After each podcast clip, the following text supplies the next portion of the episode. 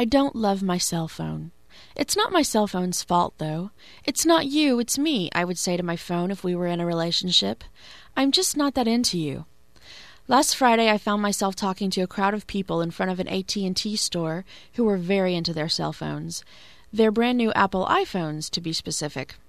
They talked to me about this trendy gadget that lets them check their email, surf the internet, tell them where they're going. Wow, I thought.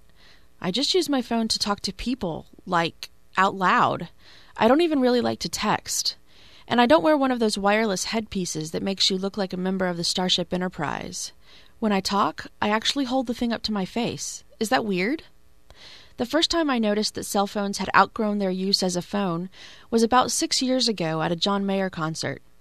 The giggling teenagers around me whipped out their phones and held them open and lit up, pointed at the stage. I'm still not sure what this is about. Has the cell phone become the 2.0 version of the concert lighter? God, I feel old. I had people tell me last week that the cell phone helps them stay connected, and I realized at that moment that my dirty little secret is that I like being disconnected now and then. I turned my work computer off Friday nights with the happy realization that I could crawl into a cave for the next two days if I wanted to. Sometimes I don't even want to talk on the darn thing.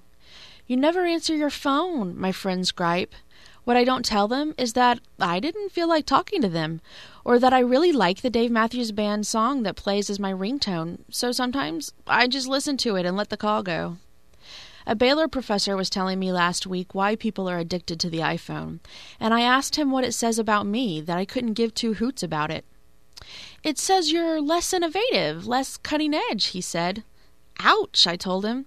I turned 33 this week. Tell me something that doesn't make me feel like such a dinosaur. Well, maybe it says you're more secure in your identity. You don't need a phone to define you, he offered. Yes, that's it.